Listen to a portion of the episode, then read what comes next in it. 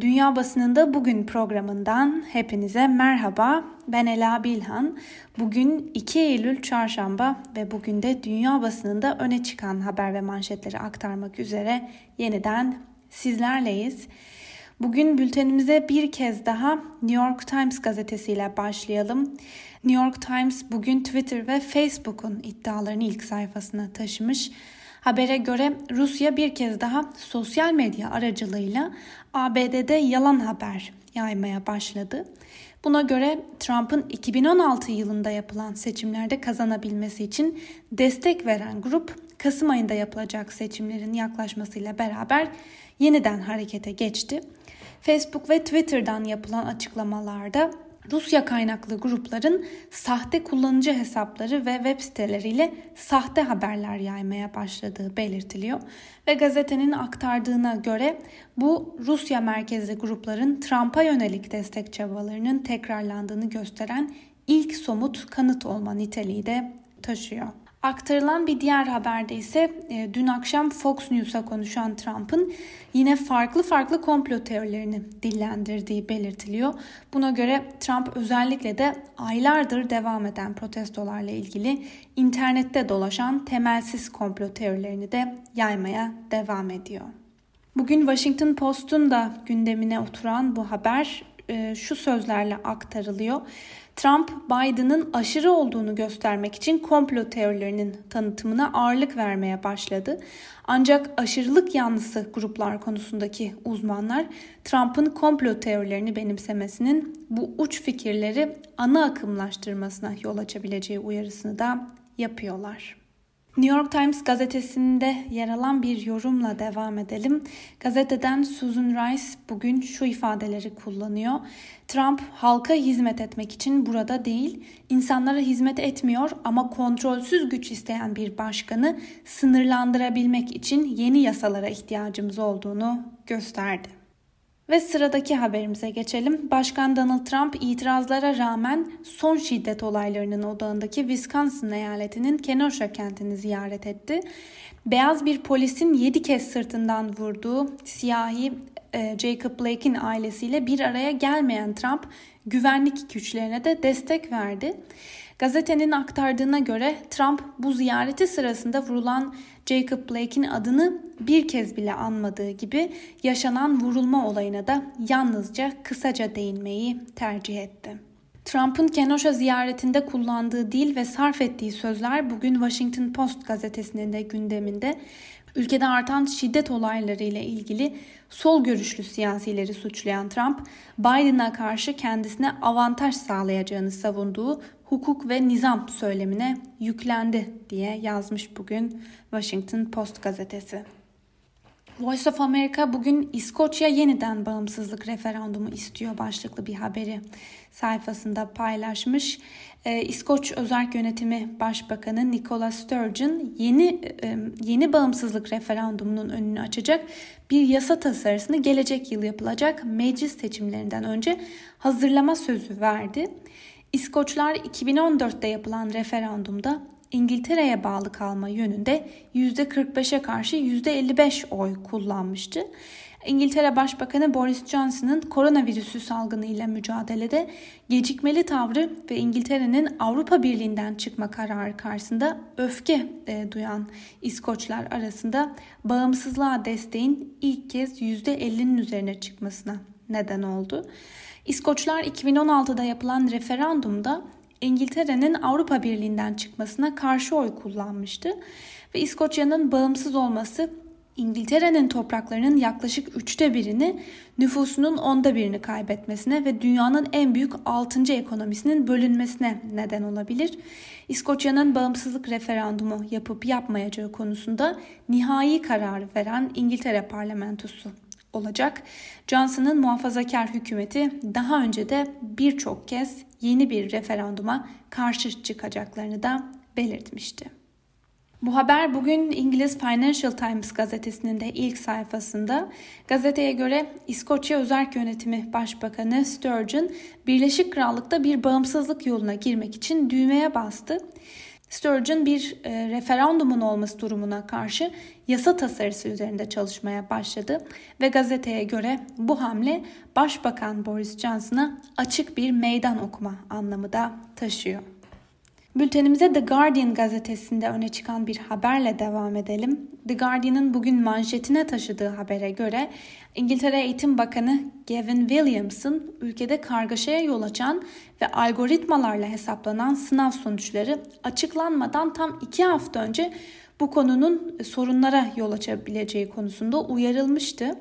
Öyle ki sınav kurulu Cambridge algoritmalarla belirlenen sınav sonuçlarının yaratacağı büyük sorunları bildirmişti. Ancak Williamson ise uyarılmış olmasına rağmen bu sorunların yalnızca genişletilmiş bir itiraz süreciyle e, problem yaratacağını savundu.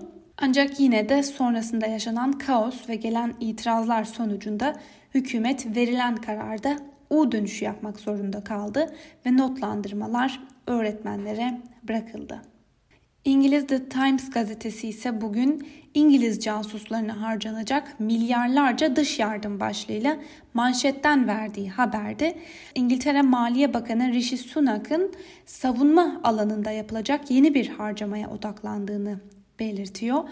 Bakan gelişmiş siber silahlar ve yapay zeka destekli dronlar gibi ürünlere yapılan harcamaların artması için milyarlarca poundu dış yardım bütçesinden e, ayırmayı planlıyor. Ancak gazete Rishi Sunak'ın henüz Başbakan Boris Johnson ile bu konuda bir anlaşma sağlayamadığını ve diğer bakanların ise eldeki bu dış yardımın kullanımı için alternatif kullanım alanları aradığını da söylüyor. İngiltere hükümeti maaş ödemelerindeki desteğini azaltıyor başlıklı bir diğer habere göre İngiltere'de çalışamayacak durumda olanlar için yapılan maaş ödemelerinde devletin %80 olan desteği %70'e düşürülürken maaşın %10'luk kısmı işveren tarafından ödenecek. Independent gazetesinden David Cockburn ise bugünkü yazısında ABD Başkanı Donald Trump ve seçim kampanyası için şu ifadeleri kullanıyor. Irksal ve kültürel üstünlük mitlerini besleyen fazlaca ısıtılmış vatanseverlik her zaman ulusal liderleri ülkelerini yanlış yönetmeye ve felakete sürüklemeye teşvik eden bir iksir olmuştur.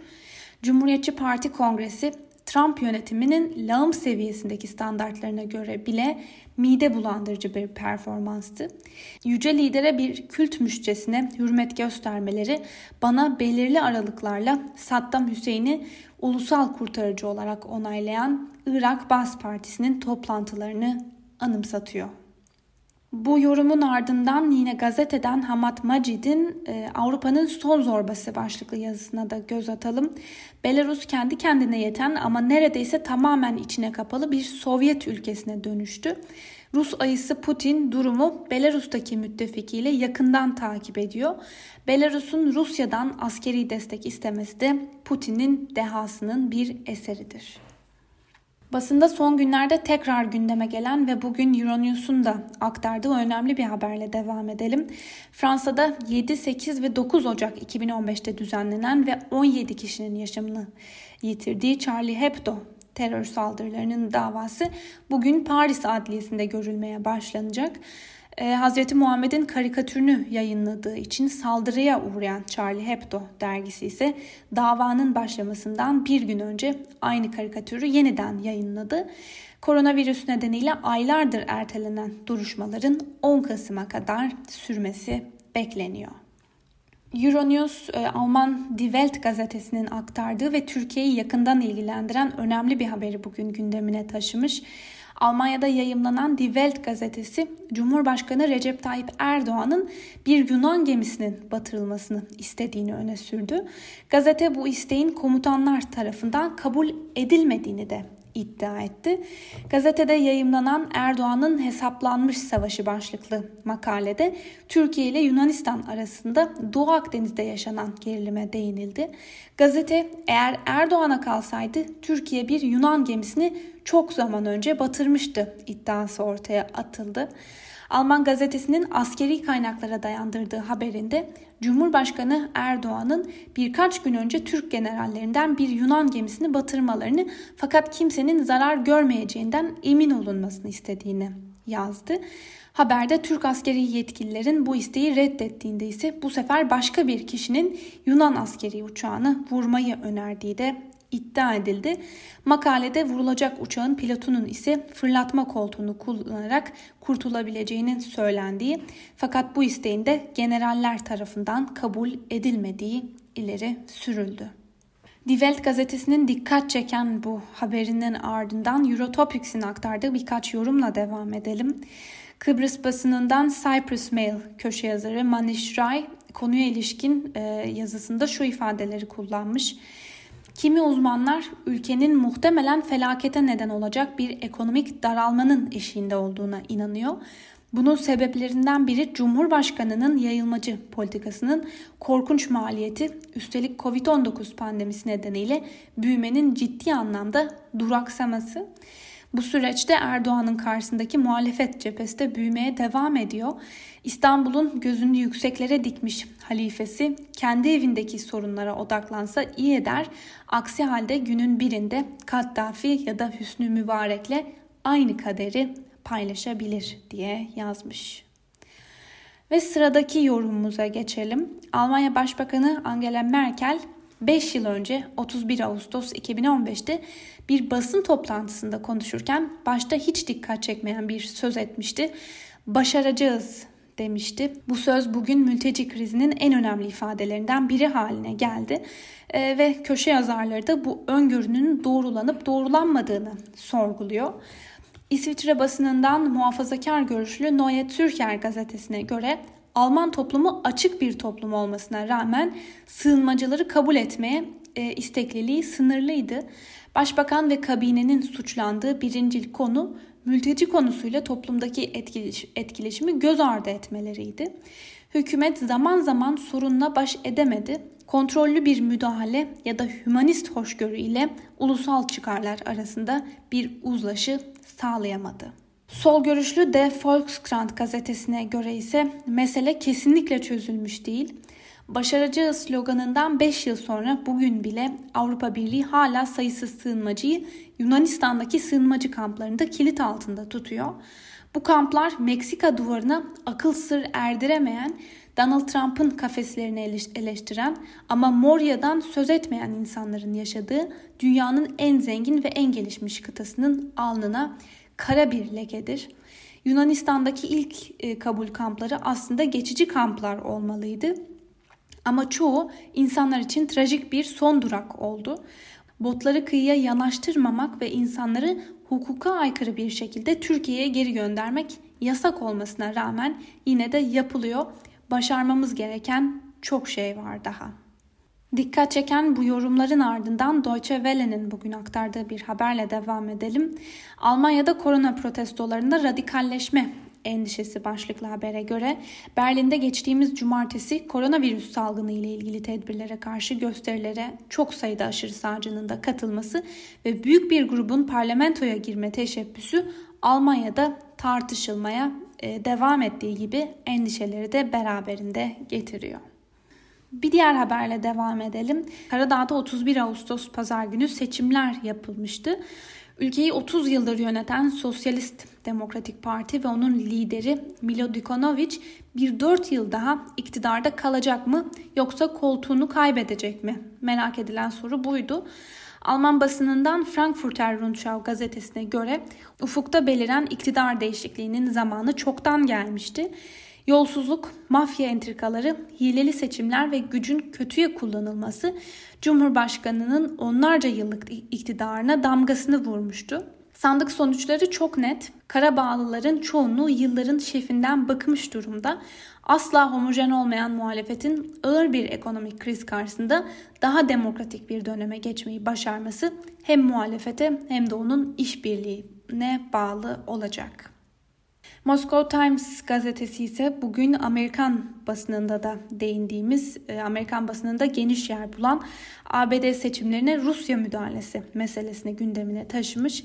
Buna göre Facebook Rusya'nın ABD'de seçimlerle birlikte daha da büyüyecek olan kaosu körüklemek için bir kampanya başlattığını söylüyor. Ancak Facebook, Twitter ve LinkedIn gibi sosyal medya hesaplarından solcu kesimi hedef alan paylaşımları yapan hesapların silindiği de belirtiliyor.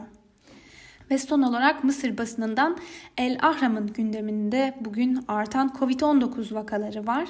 Mısır'da son 24 saatte 176 yeni vaka tespit edilirken 19 kişinin de hayatını kaybettiği belirtiliyor. Özellikle de sonbaharın gelişiyle beraber artışa geçtiği gözlemlenen vaka sayılarına karşı hükümette uyarmaya devam ediyor. Sevgili Özgür Öz Radyo dinleyicileri, bu haberle birlikte bugünkü programımızın da sonuna geldik. Yarın aynı saatte görüşmek dileğiyle. Hoşçakalın.